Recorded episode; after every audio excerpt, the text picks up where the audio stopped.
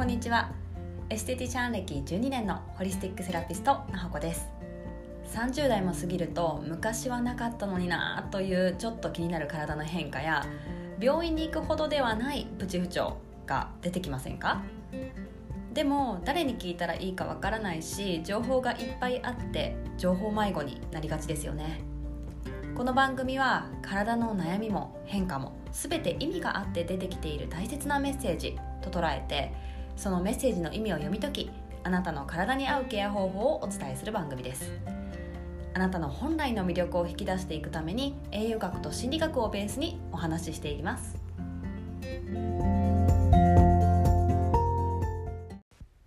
こんにちは。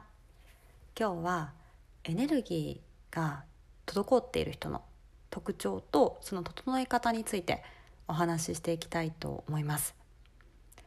まあ、まず初めに、まあ、結論というか答えから言ってしまうとエネルギーが滞ってる人の特徴っていうのが、まあ、とにかく頭がめちゃくちゃ重いっていうのなんですね。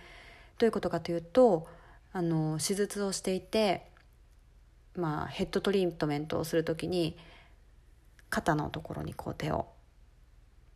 入れてそして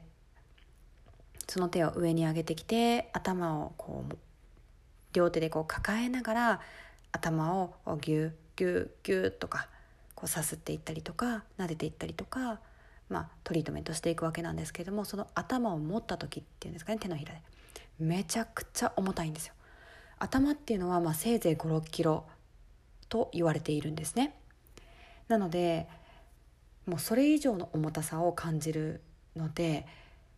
まあ、すぐにあちょっとエネルギーが滞ってきているのかなっていうのが私たち手術者側からは分かるわけなんですね。でここでいうエネルギーが滞っているっていうのはどういうことかっていうと、まあ、直接的なねここでの意味っていうのはスピリチュアルなエネルギーを意味します。思考ばかり働いていて行動のエネルギーが湧き出さずに、まあ、頑張っているのに例えば結果が出てこないとかその場で二の足を踏み続けているとかエネルギー循環が悪くていい気流にこう乗っていけない状態。そんな感じですね。もちろん、まあ、これを全部ね今言いながらいやいやいや例えば頑張ってるのに結果が出てこないとかってあのやり方が間違ってんじゃないのとかその場で二の足を踏み続けているって結局やりたいことが言語化できてなくて見つけられてないから二の足踏み続けてるんでしょとか、まあ、いろんな、まあ、心理学的なねとか栄養学的なアドバイスをすることもできます。まあ、それが地に足ついたアドバイスになっていくと思うんですけれども、まあ、それもできると分かった上であえてスピリチュアルなエネルギーの話をしたいと思っています。っていうのもやっぱりその私の経歴としてはもともとは私は、まあ、エステをね、まあ、アロマセラピーから入ってでエステに出会ってエステティシャンとなりでどちらかっていうとスピリチュアルな方から入ってそれでいやいやいやそうじゃないなそれだけじゃないなんか説明つかないこれじゃあ地に足ついてないっていうのが分かって栄養学と心理学を、まあ、勉強した側なのであのできれば地に足ついた説明をしたいしそれが好きなんですよ。でもやっぱりですねもうそれだけじゃ説明できないことがあるんですよ。私はそういうふうに感じています。だからねあえてこの話をしています。だからこれはふわふわするためのお話とかでは全くないっていうのをまず分かっていただきたい。まあそうそういうふうにね聞こえるかもしれないですけどね。ということで話を戻してで、えーまあ、話を戻してですねエネルギーが滞っているっていうのはどういうことかというとここでの直接的な意味はスピリチュアルなエネルギーを意味しますと初めに言いました。であえて直接的という言葉をつけたのには理由があるんですね。っていうのも間接的にはこれが体のエネルギー代謝、まあ、要するに肉体的な代謝ともつながってくるんですね。どういうことかっていうと思考のエネルギーが滞ってきてあの行動のエネルギーが湧き出ずに頑張ってるのに結果が出てこないとかまあその場で二の足を二の足を踏み続けているとか自分の中に違和感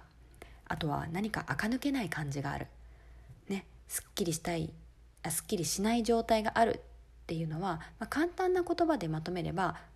ストレスなわけですよね。でこの良くないストレス状態が続くと脳に疲労が起きてきてしまって脳から体に指令を出しているホルモンの分泌バランスが崩れ始めてしまうと言われているんですね。まあ、結果的にそれが代謝低下につながるので例えば慢性疲労疲れやすい太りやすい痩せないむくみやすい、まあ、こういったことにね間接的につながってきます。なので直接的にであのな意味としてはスピリチュアルなエネルギーを意味するって言ったのは、まあ、間接的にはこういうふうに結局肉体につながってきますよっていうのを言いたかったからなんですね。で、えー、本題に戻るとこの頭が重いかどうかでエネルギーのあの滞りが分かるっていうことなんですけれどももちろんね手術者側からすれば持ち上げればすぐに分かりますよね頭をね。でもお客様側ではじゃあどういうふうに分かるか自分の頭に力が入っているのかどうかっていう知るた力というか、まあ、重さがねあの生まれているかどうかを知るためには例えばですねあの今まで手術を受けていて「あ体の力抜いてください」とか「ちょっと呼吸に集中しましょう」とか言われた経験があるとか頭をこう手術者が持ち上げる時にですね重たそうに上げているとかね あれば頭が働きすぎていてエネルギーが滞っている可能性があるというふうなサインにもなってきます。まあ、もちろん手術者はそのね頭を重たそうに持ち上げちゃいけないんですけどねそれを感じられない感じさせないようにあのね手術するっていうのがやっぱプロなんですけれども、まあ、たまにね何トンの頭ですかってぐらいの重さの方がいらっしゃるんですよ。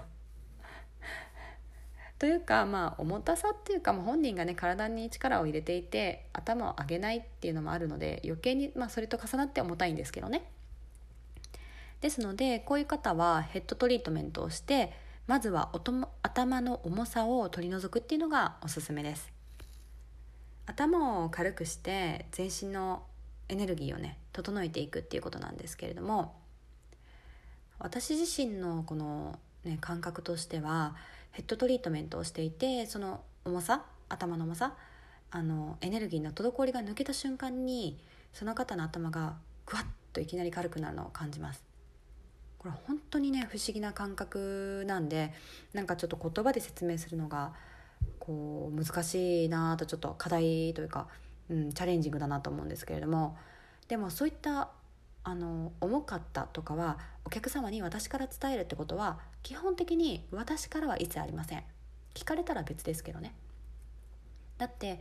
重いのが悪いとかそういう評価基準っていうのがここには存在しないからなんですよ。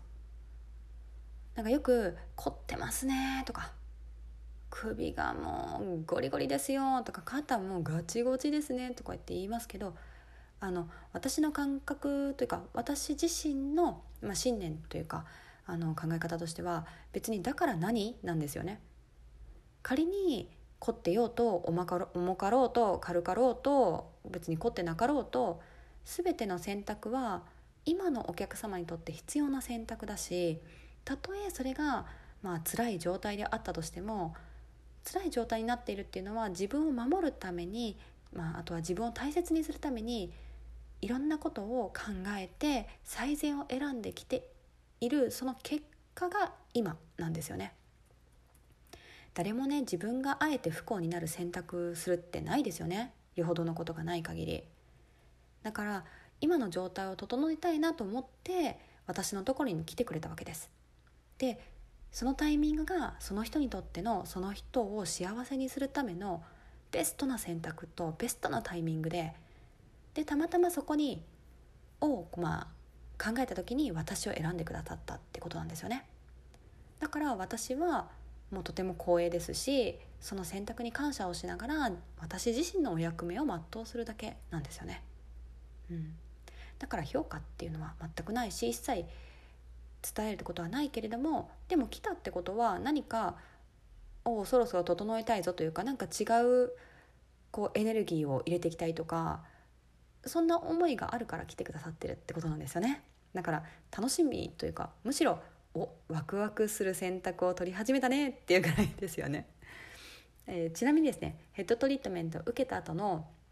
まあ、実際のお客様の声としてはえー、例えばですね頭を触られた後にいきなり体が軽くなって気持ちが軽くなったとか頭触られたらめっちゃリラックスしましたとか喋ろうって思ってなかったのになんか頭触られたらいきなり自然と喋りたくなってすっきりしましたとかいろいろありますね、まあ、そしてですねエネルギーが整い、まあ、整ってきてでエネルギーが溢れてきて、まあ、それが明日の活力その方の次の人生を進んでいく時の活力になっていくわけですよね。エネルギーが溢れてくると、まあ、自然とですね本当に自分はやりたいことって何なんだろうとか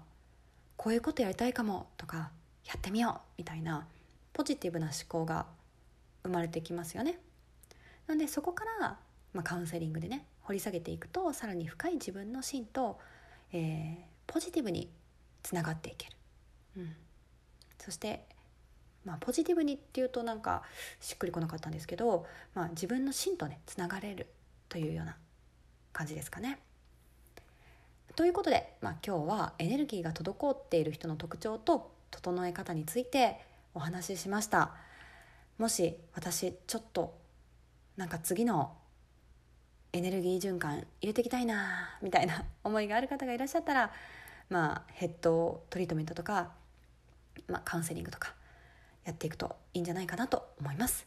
ではまた明日もお話できたら嬉しいです。バイバイ。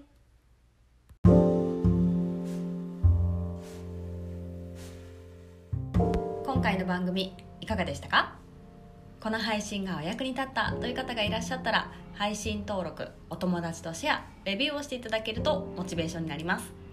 またもっと個別に相談したいもっと詳しく知りたいという方はエピソードメモのリンクから体験セッションにお申し込みいただけます。ではまたお話ししましょう。バイバーイ。